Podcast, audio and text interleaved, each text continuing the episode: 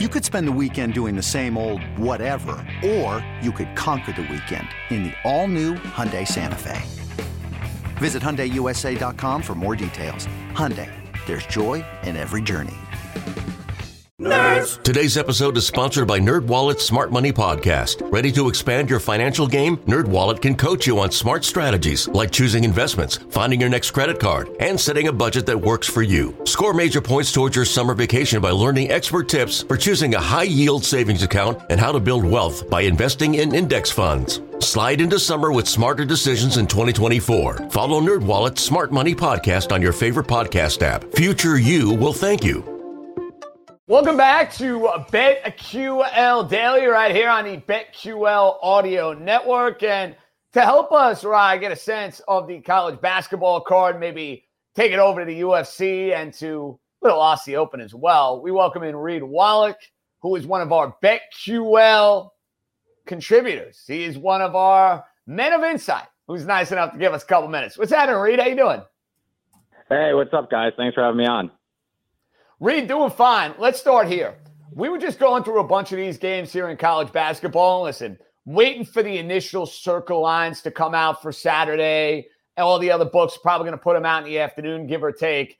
Um, when we were going through the KenPom lines, seeing Carolina is only a one point favorite against the Louisville Cardinals to me was an immediate circle. I mean, Louisville coming off this massive layoff. I have no idea what to expect.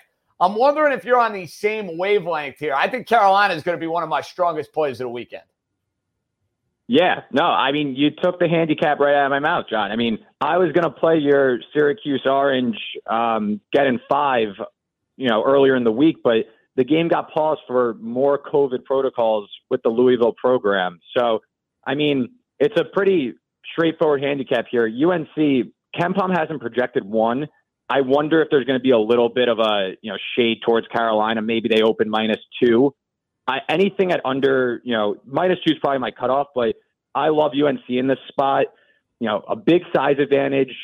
Um, you know, just this layoff for Louisville is really going to pay dividends. And the way I've been playing these college basketball situations, I've been splitting game and first half because what I've noticed is a lot of these teams they come out a bit rusty, a little shell shock, at their legs underneath them, and then they go on a run in the second half.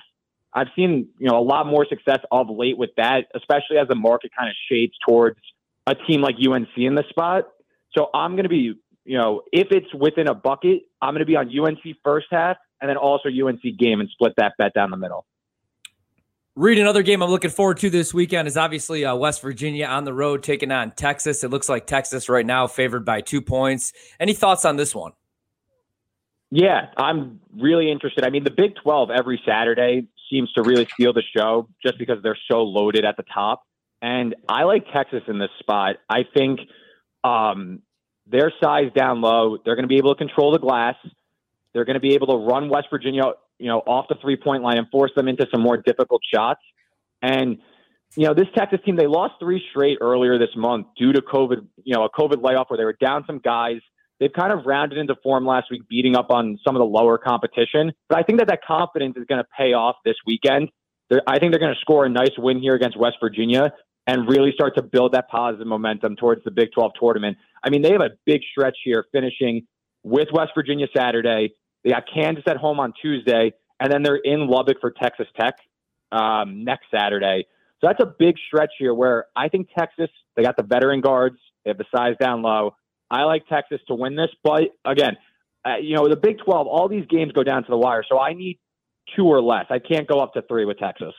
Okay, Reed, let's go back to the ACC. And Eli just brought this to my attention, and I was shocked. And I understand this team plays a lot of close games and they had a terrible performance where I was able to cash in taking the Florida State Seminoles on Monday night. You're telling me KenPom only has Virginia minus one at Duke? I'm shocked by that, dude. Absolutely shocked. But no one loves fading Duke more than I love fading Duke. And it, I think I, I would not be shocked if this moved to Duke minus one. I really think. Wow. That, so you're telling me, Reed, I, I might get Virginia at. See, that scares me though. That scares me. If Duke ends up being favored in this game, don't you get the sense that might be like a Vegas knows type of game? Uh, like, listen, I just think that now Duke, without Jalen Johnson, they've won two straight, right? They beat NC State and Wake Forest, two bad teams in the ACC. I could see the market moving towards Duke, saying, "Oh, here comes this Duke run to finish the year." Uh, no way, not this matchup, especially. You know, Virginia isn't suited to play a Florida State. Florida State switch happy. They have a lot of size. They could really overwhelm you. But you know, this Virginia team match up well with Duke. Their ability, because Duke needs to turn their opponent over. They need to use their size down low, and they need to draw. You know, they need to get hot from three. Well, what does Virginia do well? Well, they protect the ball. They slow this into a snail's pace, and they also limit you from three. So this is a really bad matchup for Duke. And I mean, if UVA is favored by one, I'm still on UVA, but I would not be shocked if people start flooding with Duke money and this moves to a Virginia plus one. I'm interested how this line's going to shake out, but I'm going to be on Virginia. What do you think the line ends up looking like in Texas Tech and Kansas? Whereas right now for KenPom, you know, it would be Kansas favored by one, which actually kind of surprised me. Now they're the home team, obviously. Kansas is playing much better recently, but still Texas Tech, I kind of like in that spot, especially if you could get them as a dog on the road. Yeah, you know, I, am not super high on Texas Tech, to be honest. Mm-hmm. I think that they're a little overrated in the market. If you kind of dig into like like you go uh, under the hood at this team. It's a lot of Mac McClung. It is a lot of Mac McClung bailing them out late. If you kind of look at the recent results, you know, going back a few games, they lost the West Virginia game. They beat a shorthanded Oklahoma team in a rock fight, and they stole a game at LSU, a game they had no business winning down the stretch. They finished on like a seven nothing run or nine nothing run in the last minute to win that one. So I'm not as high on Texas Tech, and you know I love Chris Beard. He's a fantastic coach, but I kind of like Kansas in the spot if it's going to be inside again Big 12 inside of a bucket, just because these are so close every time. You know, I like Kansas. I think that what Texas Tech needs is they have to get to the line a bunch. They lead the Big 12 in points generated from the free throw line in conference play. That kind of really bails out what is a a shaky offense to me. Again, relying on Mac McClung. So if you look though, Kansas is one of the best teams at limiting free throw attempts and also at limiting second chances with, you know, David McCormick down low. Kansas is due for some of this hot shooting to come back to, you know, come back. Ochai Agbaji is due to get hot. Jalen Wilson. I kind of like Kansas in the spot. Not in general. I don't like Kansas as a tournament team. I think they're a little one trick pony. But I do think I like Kansas in the spot. This is another one I'm digging into, and I think I'm going to be on Kansas here. This episode is brought to you by Progressive Insurance. Whether you love true crime or comedy, celebrity interviews or news, you call the shots on what's in your podcast queue. And guess what? Now you can call them on your auto insurance too with the Name Your Price tool from Progressive. It works just the way it sounds. You tell Progressive how much you want to pay for car insurance, and they'll show you coverage options that fit your budget. Get your quote today at progressive.com to join the over 28 million drivers who trust Progressive. Progressive Casualty Insurance Company and Affiliates. Price and coverage match limited by state law. Okay, Reed, I give you the rest of the Saturday college basketball card. There's another play you'd like to share here with the BetQL Daily audience. What would that be? Yeah, I'm looking at LSU minus five against Auburn. Um, you know, to be honest, these are two teams that play similar, both a little up tempo, but the real difference is is that Auburn, despite having Sharife Cooper, who kind of steals the headlines and he's going to have a big game, I'm expecting it, they're still 12th in the SEC in turnover rate. LSU's number one.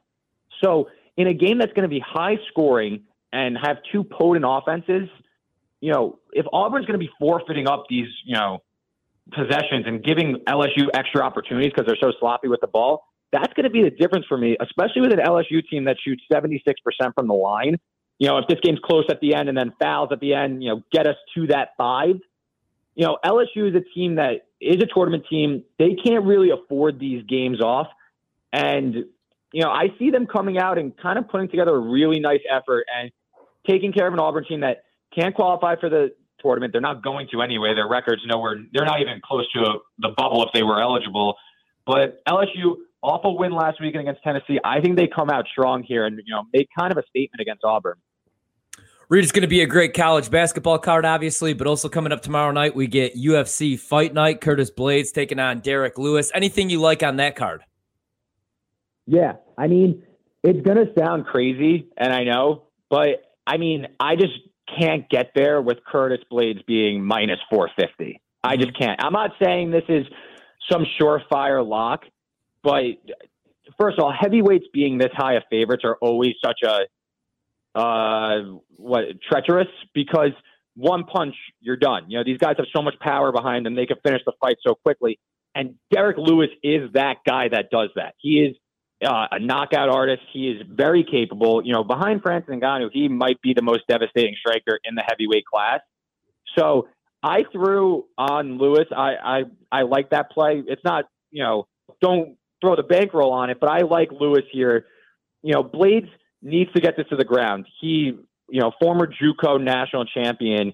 He showed against Alexander Volkov last summer that this is, you know, his key is uh, to take this to the ground. He had a record 14 takedowns in that fight, but by rounds four and five, he was completely gassed and he like he was, you know, almost incapacitated on his bench just from you know taking down his opponent. So if Lewis is able to stymie a few takedowns and make this into a stand-up fight, I think he's going to get a knockout victory. So I'm on Lewis at plus 350.